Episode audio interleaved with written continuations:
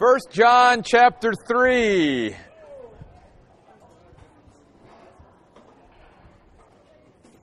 First of all, before we get into the study tonight, it's good to be back with you.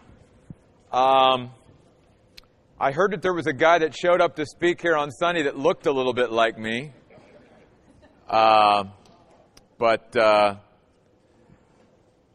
I, I will be sharing a little bit uh, more on, on Sunday, but I did want to share a few things uh, with you folks here tonight about the weekend. Um,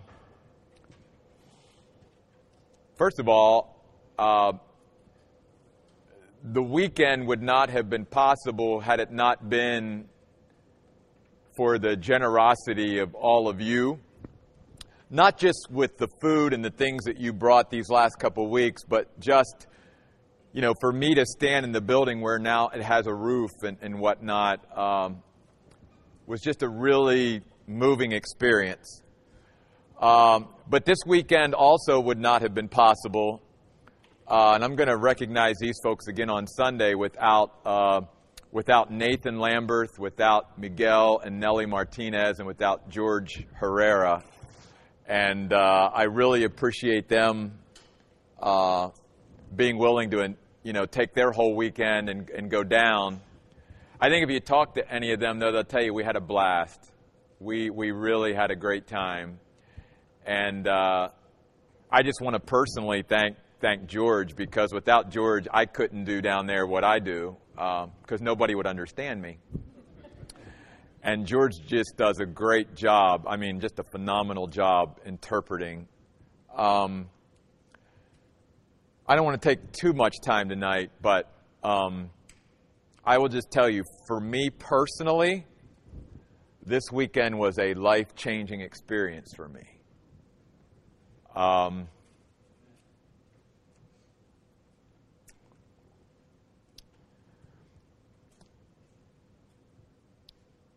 to stand in that in that church that we helped put a roof on and make these improvements to was a little, a little overwhelming.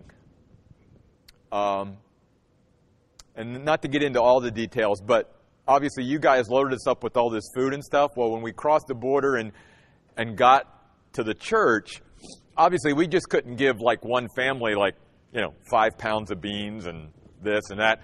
So Carmelita, Pastor Miguel's wife, her and some other leaders of the church, they, I, don't know how they did it, but they just divided this all up to where every family got like an equal amount of everything and put it in just a bag for the family. And just to give you a little background, um, Mexicali is a city of a million and a half people. It's a big city. But outside of Mexicali, there's obviously these little, what I call hamlets. And Pastor Miguel's church is probably about 30 minutes outside of the city proper of Mexicali. So it's in a rural area, it's in farm country, and all the people that come to his church are, you know, um, poor. Um, they don't have a lot. Um, if you saw the homes that they lived in, I think it would affect you. Um, so, Saturday night, um, after the service was over, uh, Pastor Miguel invited all of the families to go out and to, to take a bag of, of food and, and the supplies that you know you all here at the Oasis had, had given to them. And um,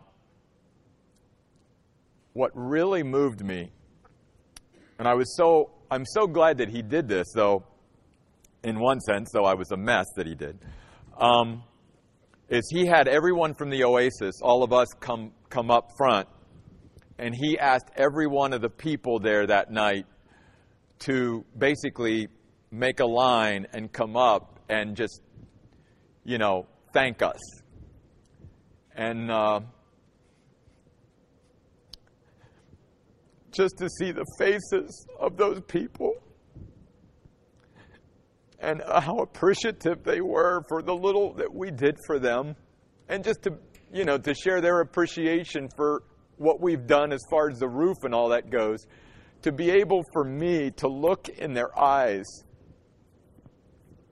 It was just an incredible experience to see the little children and the moms and dads and grandparents, and it was just really, really moving.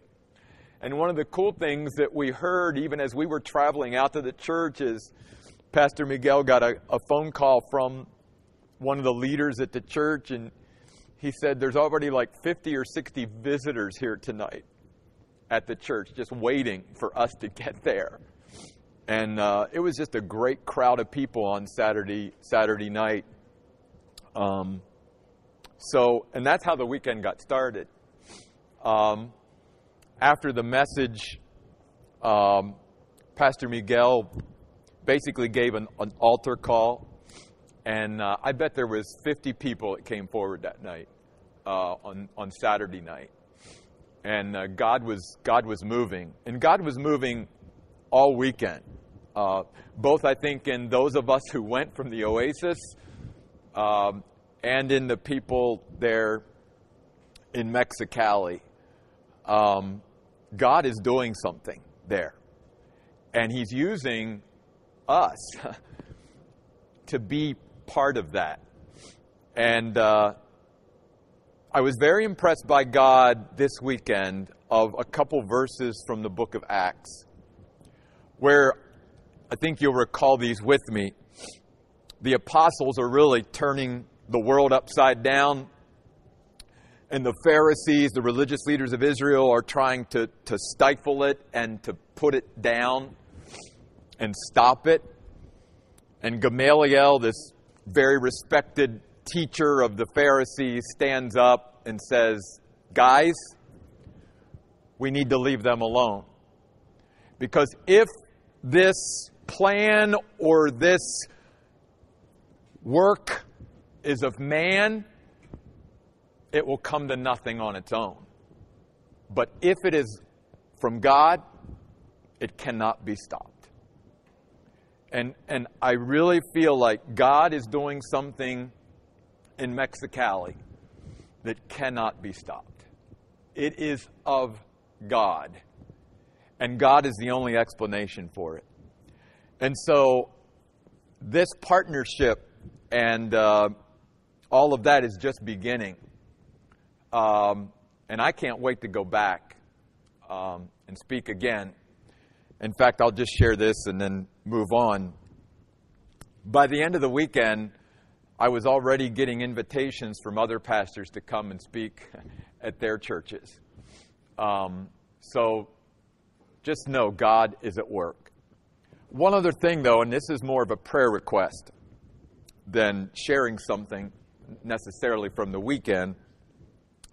Um, some of you, when they have been up here before, have met uh, Pastor Miguel and Carmelita's middle son, Omar, 22 year old young man. Um, again, I won't go into all the details, but he's actually running for political office in that region. And uh, he's running not as one of the two powerful political parties, sort of like we have in our country, he and some others are running independently on, like, basically a Christian ticket and Christian platform. And one of their primary goals is to root out and get rid of all the political corruption in, in Mexico. There in that region, at least to start there. And I bring him up not only for us to begin to pray that God would maybe open this up that, that Omar could get elected, which would be quite a working of God. But on Sunday, I was really moved in that it just so happened to work out that Pastor Miguel and I were in his truck, just the two of us. And he turned to me and he said, Would you please pray for my son's protection? Because of what he's doing, there are those that don't like it. And I can only imagine as a father if my son was in that position, how I would feel. I'd be incredibly proud, but I'd also be incredibly concerned for my own son's welfare because he really is putting himself out there. Um, so just, I ask that you would pray for Omar Olachea and for, for his protection during this campaign. I think the election, what did they say, June? June 6th is the election down there uh, in Mexicali. So we'll certainly let you know, and, and if any of you keep up with that, you can follow uh, all of that information on his Facebook page uh, that they have out there about that. And I'll share more uh, this Sunday as well. But uh, just know your pastor's not the same guy that I was when I left. Um, it was just an incredible, incredible weekend. And uh, just have, we have good friends there in Mexicali. 1 John chapter 3, verse 4 tonight. Um, last week, we talked there in the first three verses of 1 John chapter 3 about the fact that if we have hope, if we have confidence and are sure that one day we are going to stand in the presence of Jesus, that we are going to see Jesus, then John says, shouldn't it be our natural reaction that we fully devote ourselves to Jesus? And that we cleanse ourselves, that we get rid of all the contamination and pollution in our lives, and we really get rid of anything that dilutes our devotion to Christ, and that we really consecrate ourselves to Jesus and to His cause. And now in verse 4, he wants to talk to us about sin. And the reason now John wants to really focus on the subject of sin is because if there's anything that is not going to prepare us to meet Jesus, if there's anything that breaks our fellowship and affects our relationship with God, it is sin. And John is trying to get all Christians to see tonight sin the way God sees sin. In fact, I think that's one of the things that happens to a Christian when we truly enter into fellowship with God and we get closer to God is we begin to see sin the way God sees sin. In fact, I'll follow up on something my son said Sunday about this very thing in his message. We come to a conclusion in our life that sin is stupid. That sin really is destructive that, that sin is not something we would want to choose, you see. That in a sense, we build up a, a, an aversion to sin because we understand how destructive it is to us and how destructive it is to others because none of us, if we do sin, sins in a vacuum. Our sin always affects those around us. We go back to the Garden of Eden what Eve chose to do affected her husband. Instead of her being the helper or helpmate that God created her to be for Adam, she was actually part of his downfall by offering him the fruit. And we see the destructive consequences of both of their sin, and that it didn't take long to see their own family unraveling because of sin and how painful it would be when one of their own sons murdered their other son. And so, this is what John's trying to get us to see. If we truly hated sin the way God did, if we had that kind of mindset, that kind of perspective, if we realized that, that sin keeps us from being close to God, it, it breaks our fellowship with God, then maybe our lives would look a little different simply because everything starts in our mind. Sin starts in our mind and righteousness starts in our mind. So if we have that kind of mindset, maybe we can go off on more of a, of a righteous path than a sinful path. So that's why John says in 1 John 3 4, everyone or anyone. It's not, I'm talking to anyone who's a Christian here. Everyone who practices sin also practices lawlessness.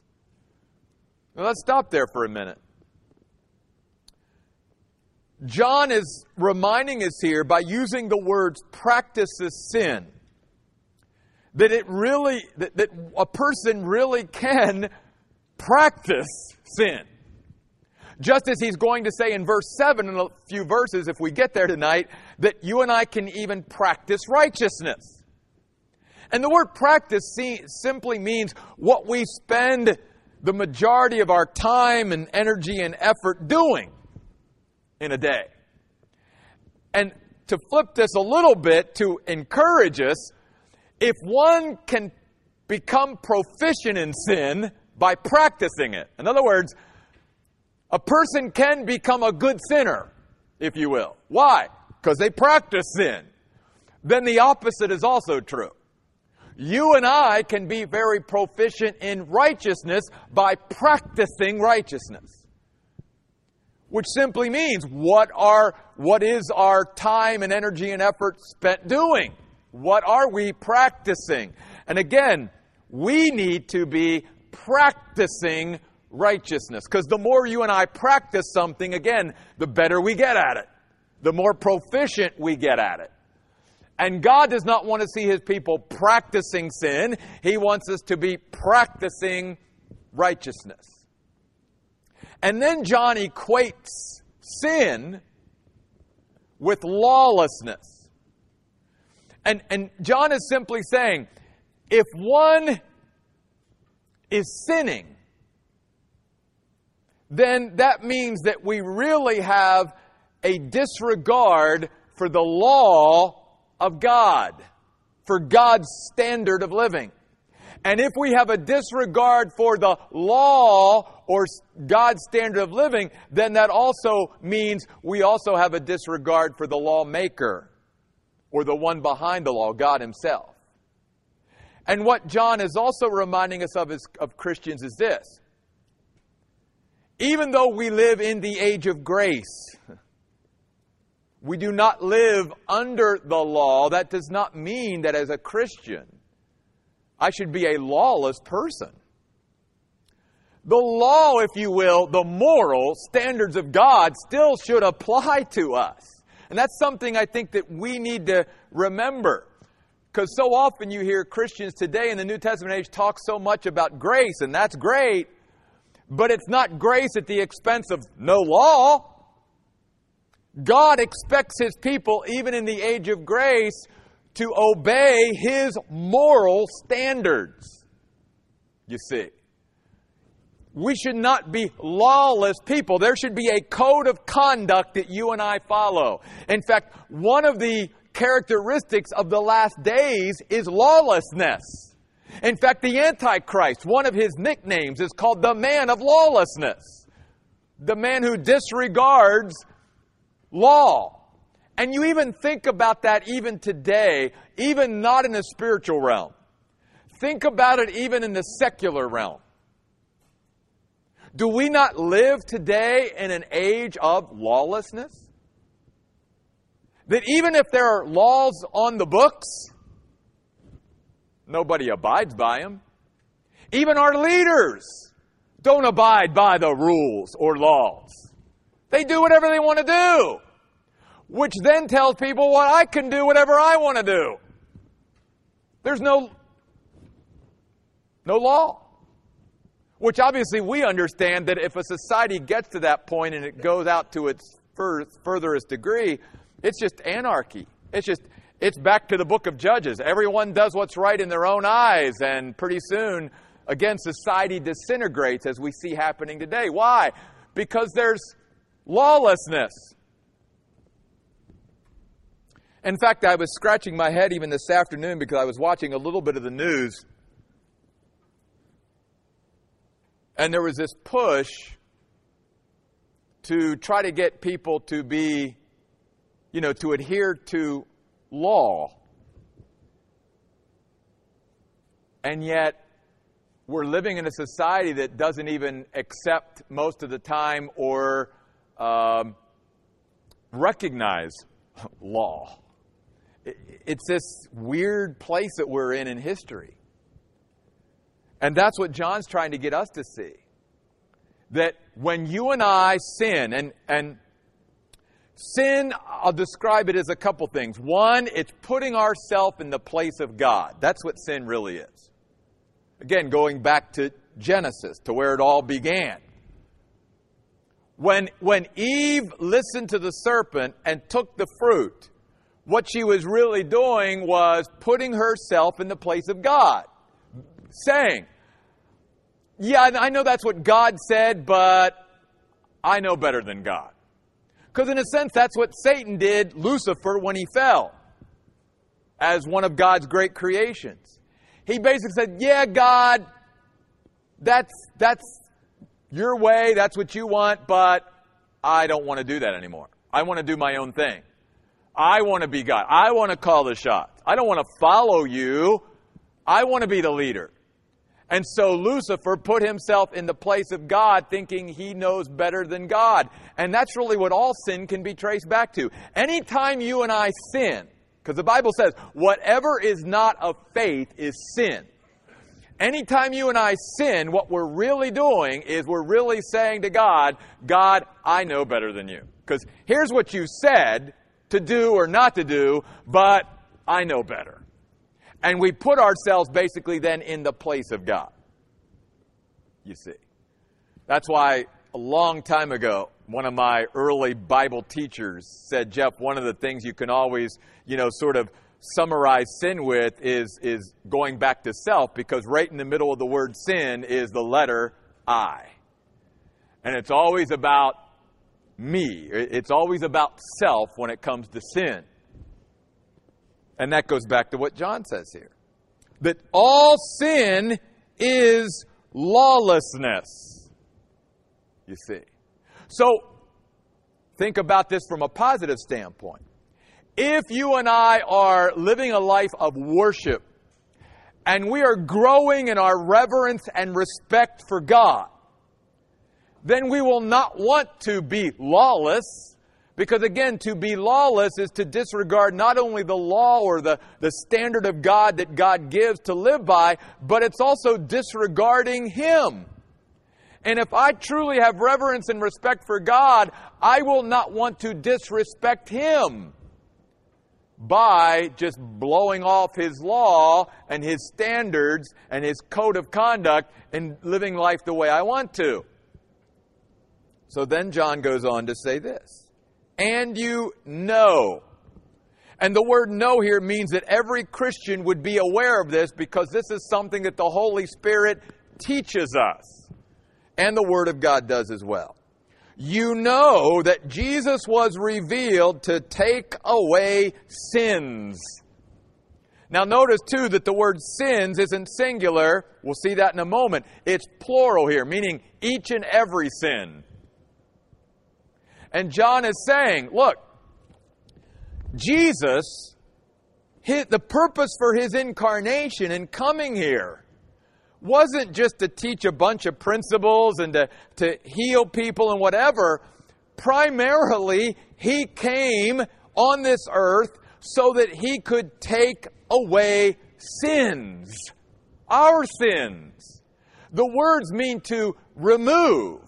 It also, though, means to sort of lift, lift up and, and, and take away, if you will.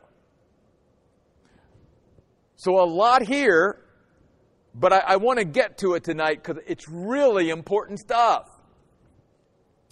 By using this terminology, John is going beyond the fact that take away equals just forgiveness. It goes way beyond forgiveness. Yes, it, it, in some ways incorporates forgiveness, but it goes way beyond that. The terms here remind us that from a biblical perspective, sin is this weight, it's a burden. And that's what the Bible teaches that you and I can choose to sin because God gives us a free will. But when we choose to sin, and especially live a life of sin, it becomes this burdensome weight on our back, in our being, if you will. And John is saying that one of the things that Jesus wants to do with people is to lift this burden. And it's, it's even more than the burden of guilt and, and shame. It's, it's the whole ball of wax of what sin does, in that it just, it just destroys us, if you will. And that Jesus came to lift up and, and take off that burden of sin and get rid of it in our lives. And it's again, it, it's more than just casting our sin into the depths of the sea and separating our sins as far as the east is from the west. That's all part of it. But it's the idea that Jesus came to break the power of sin in our life. So that we don't have this unbelievable burden of sin weighing us down all the time. He literally came to lift that burden off. That's why Jesus said to his followers in Matthew 11, Come to me, you who are weary and burdened, and I'll give you rest. My yoke is easy to bear, my load is light to carry. Whatever I lay on you as far as responsibility, it won't be something like sin that burdens you and weighs you down. Because I came to take away that sin. And John the Baptist even said when he saw Jesus, Behold the Lamb of God that takes away the sin of the world. Jesus wants to lift that burden of sin, that weight that sin can become off of our backs. Because Jesus wants us to be free free. Jesus came to set us free. And the only way we can be free is to live a life of victory over sin, to let Jesus deliver us from sin. And not just the penalty of sin when we become a Christian, but the power of sin. Jesus came to deliver us from the power of sin, which is really what the whole chapter of Romans 6 and Paul talks about to the Romans. How we don't have to to yield to sin any longer. Sin doesn't have to be a, a, master of us anymore. We have now Jesus Christ and we have the Holy Spirit and, and we can say no to sin. We don't have to yield to sin any longer. You see. And that's what John is saying too. Because there would be a person that might say, well, you know, but I, I, I can't help it. I just, I can't help but sin. John would say, oh no, Jesus came to take away our sin. Yes, as Christians, we won't be perfect. You know, we're going to commit acts of sin. But none of us who are truly children of God should allow sin to become a lifestyle to the point where it literally is this burden that breaks us down and wears us down. Because the very purpose of Jesus coming was to take away our sin. That's the message we need to get out. Because there are so many people today who are weighed down by sin. And that's the gospel. And that's even something that you and I as Christians need to be reminded of. I don't need to walk around with the weight that God never intended for me to carry. I, I realize God came to take away this, to lift it up off of me and raise it up and get rid of it so that I can, you know, be free. And then he says this You know not only that Jesus was revealed to take away sins, but in him there is no sin, singular. Because John now is basically affirming the sinlessness of Jesus and saying, unlike us who have, you know, problems with sins, multiple, there isn't even in Jesus' nature or character the capacity to sin. It's not even there. Which is why he is such a great help to sinners. Because other sinners can't help other sinners with the real problem of sin. That's why Jesus came. Because he who knew no sin can help those of us who are sinners. Because he doesn't have sin of himself to deal with. He is completely pure from the inside out, totally sinless, totally pure. Therefore, he has the absolute ability and capacity to help other sinners. You see. This is why in the book of Hebrews, the author talks about the fact that, yes, the priesthood in the Old Testament was sort of a, a picture uh, looking ahead to, to the priesthood of Christ, but, but one of the reasons why Christ's priesthood supersedes the Old Testament priesthood and is so far better is because the Old Testament priests had to offer sacrifices for their own sins. They weren't sinless. But Jesus came, and when he came, it wasn't for his own sins that he offered sacrifice. It was simply for our sins that he offered sacrifice for in him there is no sin. So then John goes on in verse 6 to say, again, everyone or anyone who resides in him does not sin. Now, folks, this phrase, not just this verse, this phrase in 1 John 3 6 is one of the most debated verses, even amongst biblical scholars, of how to properly interpret it. I'm going to share with you my interpretation tonight, but I would encourage you to study it out for yourself. Because even the Greek language can be taken a couple different ways here. I'll share with you how I think it should be taken. I think he's saying here something that you and I, I think, again, as Christians, we need to come to grips with, and that is this if I truly am living in partnership with Jesus Christ, if Jesus is my partner, if, if, if, if we're residing, and again, that's a word that just John has used throughout, speaking about fellowship, close connection, all of that, arm in arm with Jesus. Look at it that way. If I'm doing something arm in arm with Jesus, then John is declaring an unbelievable truth here. He's saying that at, at that time, you and I can't sin. Now, again, your pastor's not teaching that Christians can be sinless. That's not what I'm saying.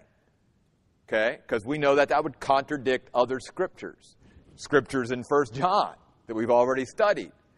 But John, I think, is giving again a powerful motivation and argument for why Christians should abide in Christ and remain in Christ and have Christ as our partner throughout our day because John is saying this. And if you notice the context here, I think it fits. And that's why I have landed on this interpretation.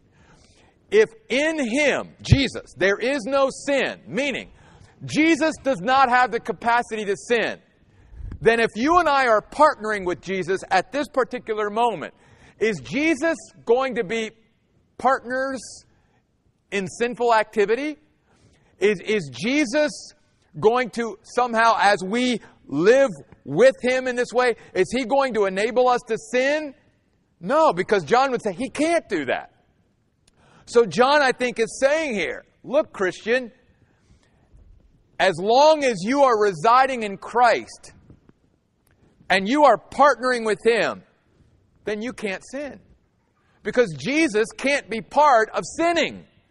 It's not even in his character or nature. So I think what this does mean then is when do you and I sin? When we're not partnering with Jesus. When we're basically saying, Jesus, I, I got this, I, I can do this without you, that's when we sin.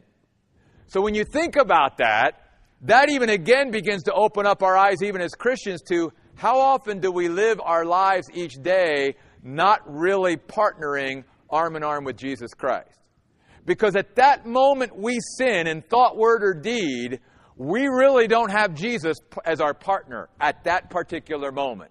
Because if we were living in the power of Jesus Christ, the one who came to take away our sin, to deliver us from the power of sin, to remove it, to lift it off of us, then there's no way we could sin at that moment that you that, that we and Jesus are doing something together. It's only when you and I are doing something apart from Jesus that we fall into sin. And then John goes on to say, And everyone who sins has neither seen him nor known him. Now, here, the word sins, the second word, speaks about a habitual lifestyle of sin, continuing to sin. And John is saying if someone, if anyone, continues to live a habitual lifestyle sin, they, they, really, they really don't perceive or understand who Jesus is and what he came to do.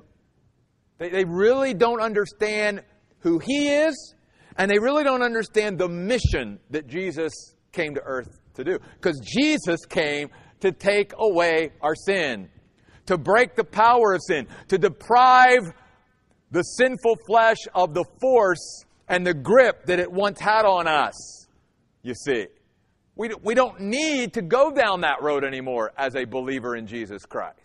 So when you think again about this very important phrase in 1 John 3, don't just think of taking away our sin as equal to just simply forgiveness. It means so much more than that. You see. Forgiveness is part of it.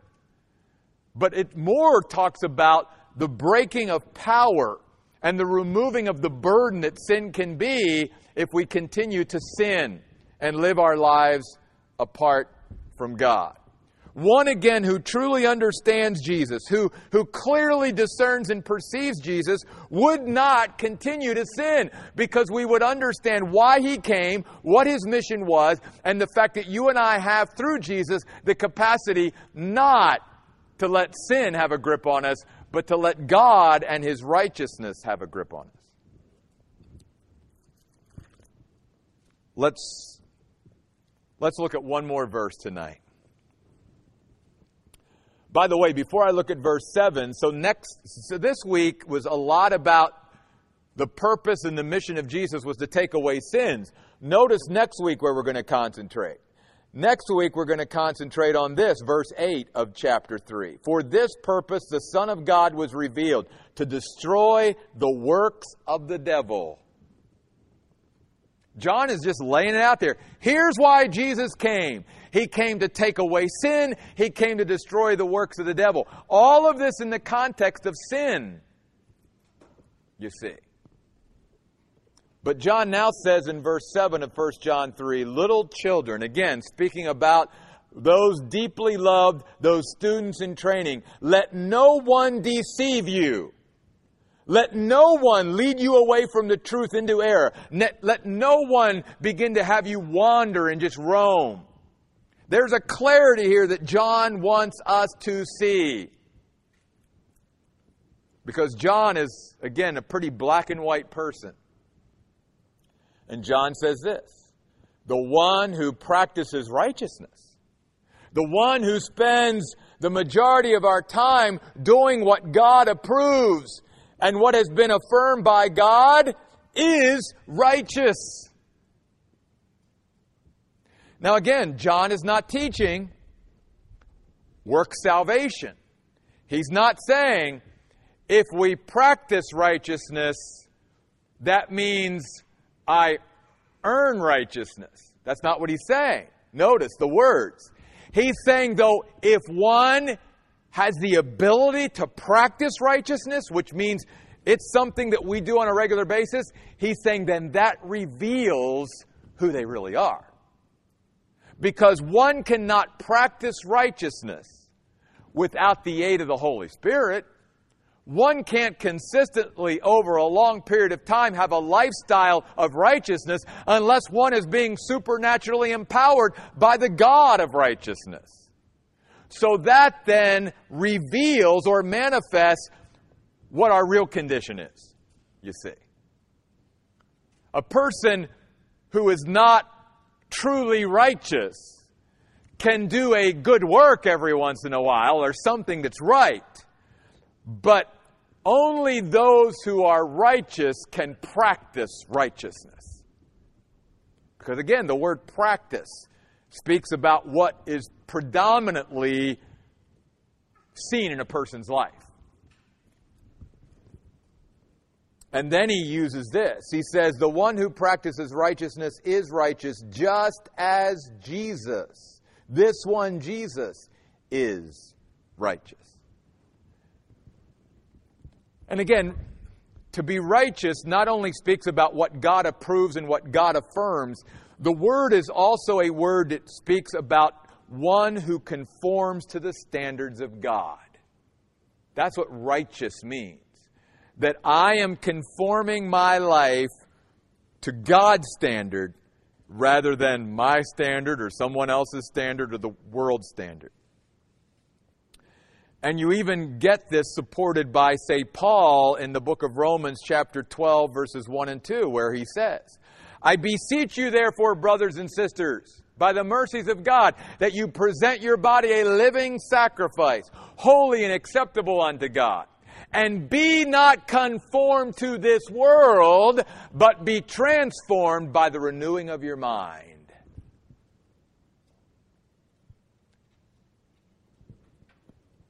We're being conformed to something.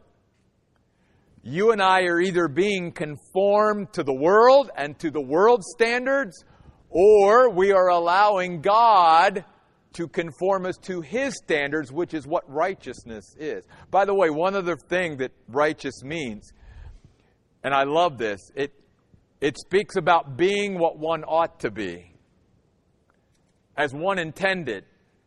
And again, I'll just circle back around once again to, to even a, a, little bit of my son's message on Sunday and even going back to the Garden of Eden, is that God had a plan and purpose that, that when He created Adam and Eve and any human beings, that, that they would live and, and, and behave as they ought to.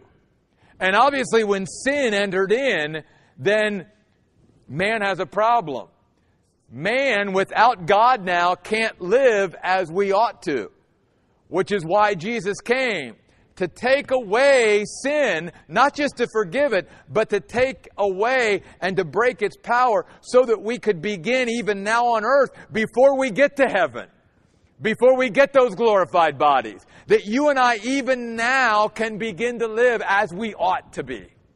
See, it can be recaptured, but only through a relationship with God, only through fellowship with God, only through living in conformity to the standards of God. And this is why John, at this point, is so motivated and inspired by the Holy Spirit to write this because he's been talking so much about the importance of fellowship. But now he's got to talk about a subject that's not talked about too much in, in churches today, and even amongst Christians today and it's the subject of sin. And John is simply saying to all of us if we had the perspective on sin that God had, which we can begin to develop if we live in fellowship with Him, then we'll start to see changes in our life. Because we'll start to have a growing reverence and respect, not only for the law of God, if you will, the, the moral standards of God that He gives us in His Word to live by, but we'll also have a growing reverence and respect for God Himself, the lawgiver. And out of that, we will not want to live in a disrespectful way, doing our own thing, thinking we know more than God, putting ourselves in the place of God. We will choose, through the power of God, the power of the Holy Spirit, to live under God's law and under God's standards because we know sin is bad, sin is stupid, sin is destructive. Sin will not only negatively affect us, it will affect others as well, and we don't want that. One other thing, I know I'm running over. Remember, too, that John, and we're going to talk more about this in the coming weeks, says that the ultimate command of Jesus and of God was to love God and to love our brothers and sisters in Christ. And so we have to remember, too, that when we sin, really at the heart of it, that's not showing love for others. Because again, we understand our sin then negatively affects our relationship with God and others. And if we really love, then we would never choose to do that out of love for God and for each other.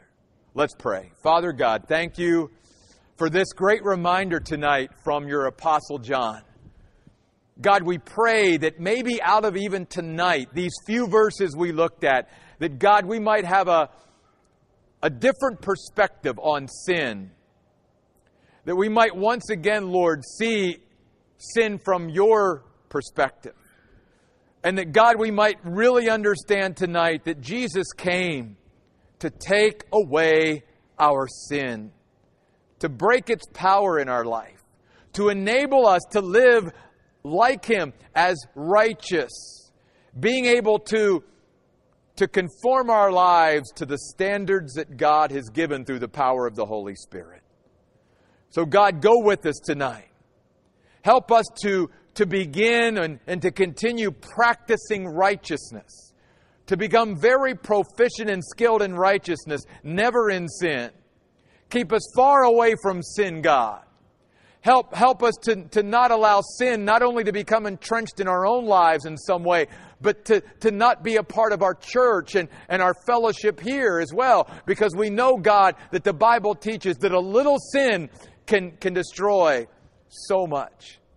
That one sinner can destroy much good. That a little leaven leavens the whole lump. And so, God, help us to look at it from your perspective. These things we ask in Jesus' name. Amen. God bless you. We'll see you next week.